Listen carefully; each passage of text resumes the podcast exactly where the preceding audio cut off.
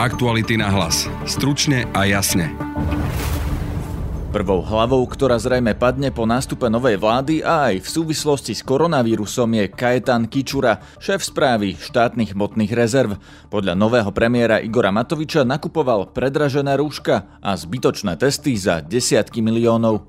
Absolútna blbosť. Nakúpili to haldian, to zbytočné.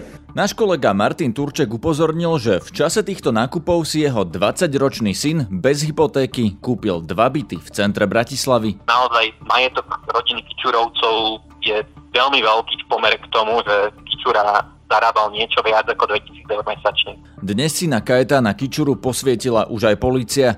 On však obvinenia odmieta. Keby nebolo správy štátnych hmotných rezerv, tak není ani ustanovujúca schôdza parlamentu, lebo naše rúška, ktoré boli uspadané, tak tam išli. Nebola by ani vláda. Vďaka správe to všetko funguje.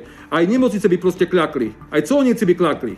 Vláda medzi tým rieši, čo ďalej s opatreniami, kým ministri za OĽaNO hovoria o špeciálnych otváracích hodinách supermarketov len pre seniorov, podpredseda vlády a minister hospodárstva Richard Sulík chcel otvárať aj ďalšie obchody. Som za to, aby sme nezrazili ekonomiku úplne na kolena.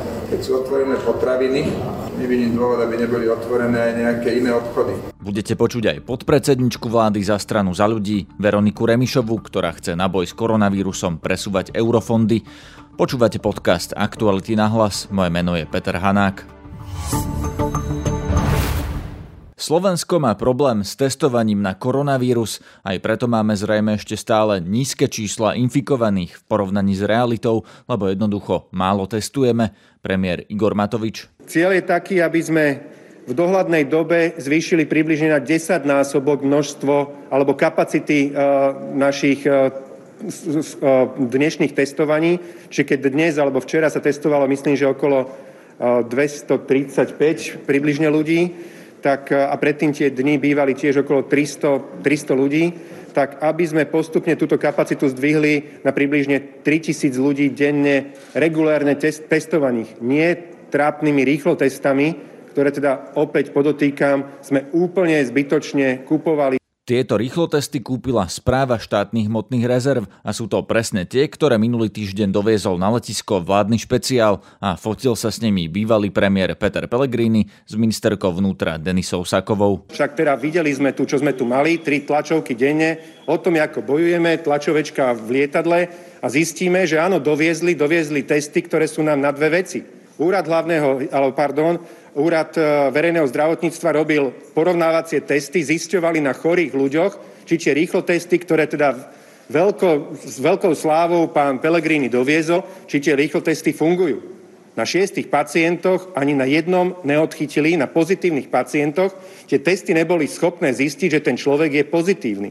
Takéto testy sme si sem doniesli. Takéto testy sme zaplatili, pri takýchto testoch sme tu robili slávne tlačovky. Čiže ja nerobím tlačovky slávne, chcem čo najskôr zabezpečiť ochranné prostriedky. V momente, ak budú, sa dostanú aj k záchranárom, k zdravotným sestram aj lekárom. Rýchlo testy, to je jak hračkárstvo, jak malým deťom, kebyže kúpime, s dramaticky nízkou presnosťou a zaberajú iba pri ľuďoch, ktorí už sú v podstate polomrtví. Absolútna blbosť. Nakúpili to haldian, to zbytočné. Potrebujeme kľúčové tie, tie testy, na základe ktorých aj teda testuje Úrad verejného zdravotníctva a tých sa nám teda podarilo zatiaľ zabezpečiť desaťtisíc a devätnásťtisíc, dvadsaťdeväťtisíc. Mali by sme najbližšie dva tri týždne byť úplne v pohode. Vláda dnes plánovala Kajetána Kičuru odvolať. Richard Sulík prišiel na rokovanie vlády už s pripraveným odvolaním. Do uzavierky tohto podcastu ešte nebolo rozhodnuté. Kajetán Kičura ešte začiatkom minulého roka kandidoval za ústavného sudcu a hovoril, že Robert Fico je jeho priateľ. Národná kriminálna agentúra voči nemu dnes začala trestné stíhanie a bol už aj vypovedať. Podvečer na obvinenia reagoval na tlačovej konferencii. Odmietam, nešlo o predražené testy, šlo o najvýhodnejšiu ponuku. Ale, ako som dnes bol informovaný, tu sú testy, zatiaľ v čínštine, ktoré majú presne povedať, ale firma presne doloží preklad, atest, cena, obvyklá cena a od výrobcu prinesie proste ešte potvrdenie a list. A to je proste dôležité. A tu je tá dôležitá vec, že viete, človek, ktorý sa tomu akože nevenuje, tak môže byť ako zmetený. Lebo stále sa hovorilo, že prišli sme sem, teda oni prišli sem, preskúmať, čo sa nachádza na skladoch. Prvá odpoveď bola, že nula.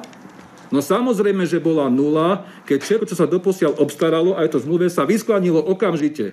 Keby nebolo správy štátnych hmotných rezerv, tak není ani ustanovujúca schôdza parlamentu, lebo naše rúčka, ktoré boli uspadané, tak tam išli. Nebola by ani vláda. Vďaka správe to všetko funguje. Aj nemocnice by proste kľakli. Aj colníci by kľakli. Dobre. A som sa nechal trošku uniesť. Aká bola otázka, prosím? Ja aj tie testy. Áno, tie testy. Takže tu ste boli presvedčovaní tým, že tieto rýchlo testy, ktoré mali zvládnuť a ktoré sú veľmi praktické a sú veľmi účinné, štatistiky budú dané, takže nie, že treba iné rýchlo testy, tie testy na ten výter a tak ďalej. Hej?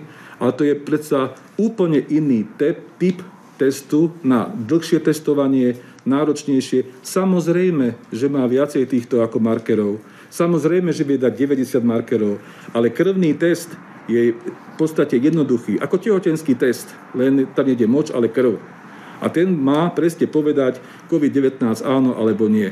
Za tým si táto firma stojí a toto má tá firma nám proste potvrdiť. Čo sa týka tých bytov, vy ste nevysvetlili, prečo si kúpil pre seba zrazu dva byty? Nie pre seba. Pre seba, ale... Chcete, aby som sa ku tomu vyjadril, ale ja som si povedal, že to, čo som vám chcel povedať, som vám povedal, aj napísal. Dneska som celý deň písal asi trom alebo štyrom, len potom som musel prestať, lebo som išiel na výsluch. Vrátil som sa z neho pred možno hodinou a potreboval som sa ešte pripraviť na túto tlačovku. Ale ako hovorím, vyšetrovanie vám všetkým dokáže, že ja a teraz, ani nikto z mojich ľudí, to je deväť alebo jedenásť ľudí, vrátane dvoch ľudí z ministerstva zdravotníctva, sa nedopustil úmyselne žiadnej korupcie, žiadneho poškodenia, nehospodárneho nakladania. Jednoducho to tvrdím a zodpovednosť za to budem niesť. A v prvom slede ho budem niesť ja. Takéto odvážne slova, ale už vám naozaj nemám čo povedať. A tie byty, tie, tie budú proste detailne vyšetrené, a vy budete potom podľa mňa detálne informovaní. Rozumiete, ale logicky by sa očakovalo, že si zoberie na tie byty hypotéku, keď to má z čoho zaplatiť. My to financujeme. Prečo? No, rodina. My chceme byť podstate všetci spolu. Chceme ísť senka a bola možnosť tieto dva byty kúpiť v blízkosti rodičovského bytu. To je celé. A sme si povedali a máme prostriedky. A na polícii predložím presne doklady, kedy som žiadal o hypotéku, ako sú splátky. Takisto bude ako vypočutý aj ten druhý subjekt, všetci. Aj. Viete čo, pán redaktor, ja som tak dotknutý. Aktuality na hlas. Stručne a jasne. Igor Matovič po rokovaní krízového štábu predstavil nových ľudí, ktorí budú riešiť koronavírus. Vláda totiž zriadila permanentný krízový štáb, v ktorom je napríklad aj vedec Robert Mistrík, šéf lekárskeho odborového združenia Peter Vysolajský, či známy lekár Vladimír Krčméry.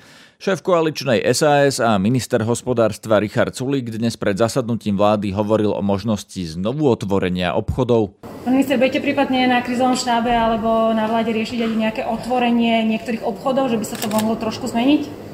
Sú určite povolanejší ľudia v tejto krajine ako ja, najmä epidemiológovia, ale aj takéže hlavný hygienik, ľudia z krízového štábu a tak ďalej, s ktorými to budem konzultovať. Preto poviem vám iba môj osobný názor, ktorý ešte aj môj osobný názor sa môže zmeniť potom, keď budem počuť validné argumenty. A to tak, že ako, ako národohospodár, ja som za to, aby sme nezrazili ekonomiku úplne na kolena. Keď sú otvorené potraviny, nevidím dôvod, aby neboli otvorené aj nejaké iné obchody. Chápem, že musia ostať zavreté rôzne bary, vinárne, kaviarne, kde sú ľudia v vysokej koncentrácii dlho. Ťažko sa dá vysedávať v kaviarni s rúškom, keď človek popíja kávu a tak ďalej. Ale napríklad záhradkárstvo. Tak keď chceme mať ovocie a zeleninu, najmä z našich zdrojov, a, a hlavne ľudia by to mali, že, že, že máme množstvo záhradkárov, tak chceme im, mali by sme im to byť zústrety, keď chceme, aby oni mali papriku o pár týždňov či dva tri mesiace. Preto ja som, ja som za to, prikláňam sa k tomu a hovorím môj osobný názor, aby sme uvoľnili možnosti predaje a zároveň sprísnili spôsob. To znamená len s rúškom do predajne. Kľudne aj, že iba po premeraní teploty, rukavice, igelitové alebo gumené, dezinfekčné prostriedky. To tu sa dá veľa urobiť. Som za to, to je v tom pôvodnom návrhu, aby štát obmedzil kontroly, ktoré nie sú nevyhnutné, napríklad, aby prestali úradníci chodiť kontrolovať, či niekde visia obchodno predané podmienky alebo nálepka zákazu fajčenia, a všetkých kontrolov, ktorých má štát v dispozícii, si myslím, by sme mohli nasadiť na to, aby kontrolovali, či sa dodržujú opatrenia v súvislosti s touto krízou. Toto ja považujem za rozumné riešenie, takto to budem predkladať na vláde, ale samozrejme platiť bude až to, čo dohodne vláda. Kolega Laco Bariak sa na to pýtal aj premiéra Igora Matoviča. Keď kolega Sulík niečo sklonoval, ja vám k tomu neviem, čo povedať. O opatreniach sa budeme rozprávať na ústrednom krízovom štábe a následne ich schválime na vláde. Každý môže mať svoju laickú predstavu akúkoľvek, ale ústredný krízový štáb je kompetentný prijať zodpovedné rozhodnutie. Ja mám takisto svoje laické predstavy, čo by sme mali urobiť, ale prídem na správne miesto, kde ich musím predložiť a podľa zákona ústredný krízový štáb ich, o nich bude rozhodovať. Nikto pri mikrofóne o tom rozhodovať nebude. Ešte podvečer nebolo jasné, aké riešenia krízový štáb prijal. Priebežne sme prerokovali asi šesťdesiat, odhadujem, konkrétnych návrhov a riešení. A teraz v podstate prichádza po prestávke, bude priestor na to, že si zosumarizujeme jednotlivé riešenia a návrhy, budeme o nich hlasovať. Tie, ktoré schválime, pôjdu na následnú vládu a vláda ich musí prijať uznesenia, ktoré budú napĺňať odporúčania ústredného krízového štábu. Neviem, kedy skončíme dnes, ale jednoducho toto je proces, v akom sa nachádzame. Je v hre obmedzenie pohybu ľudí, alebo dajme tomu aj otváranie niektorých prevádzok, ako sa písalo? Prepáčte, nebudem rozoberať z úcty k ľuďom, ktorí tu už spoločne s nami trávia päť hodín.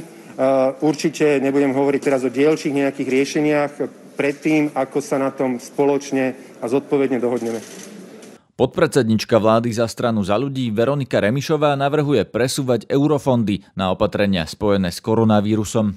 A okamžite sme začali pracovať na tom, aby sme mohli eurofondy, ktoré sú nezazmluvnené alebo voľné, aby sme ich mohli použiť tam, kde sú najviac potrebné. Na zmiernenie krízy koronavírusu.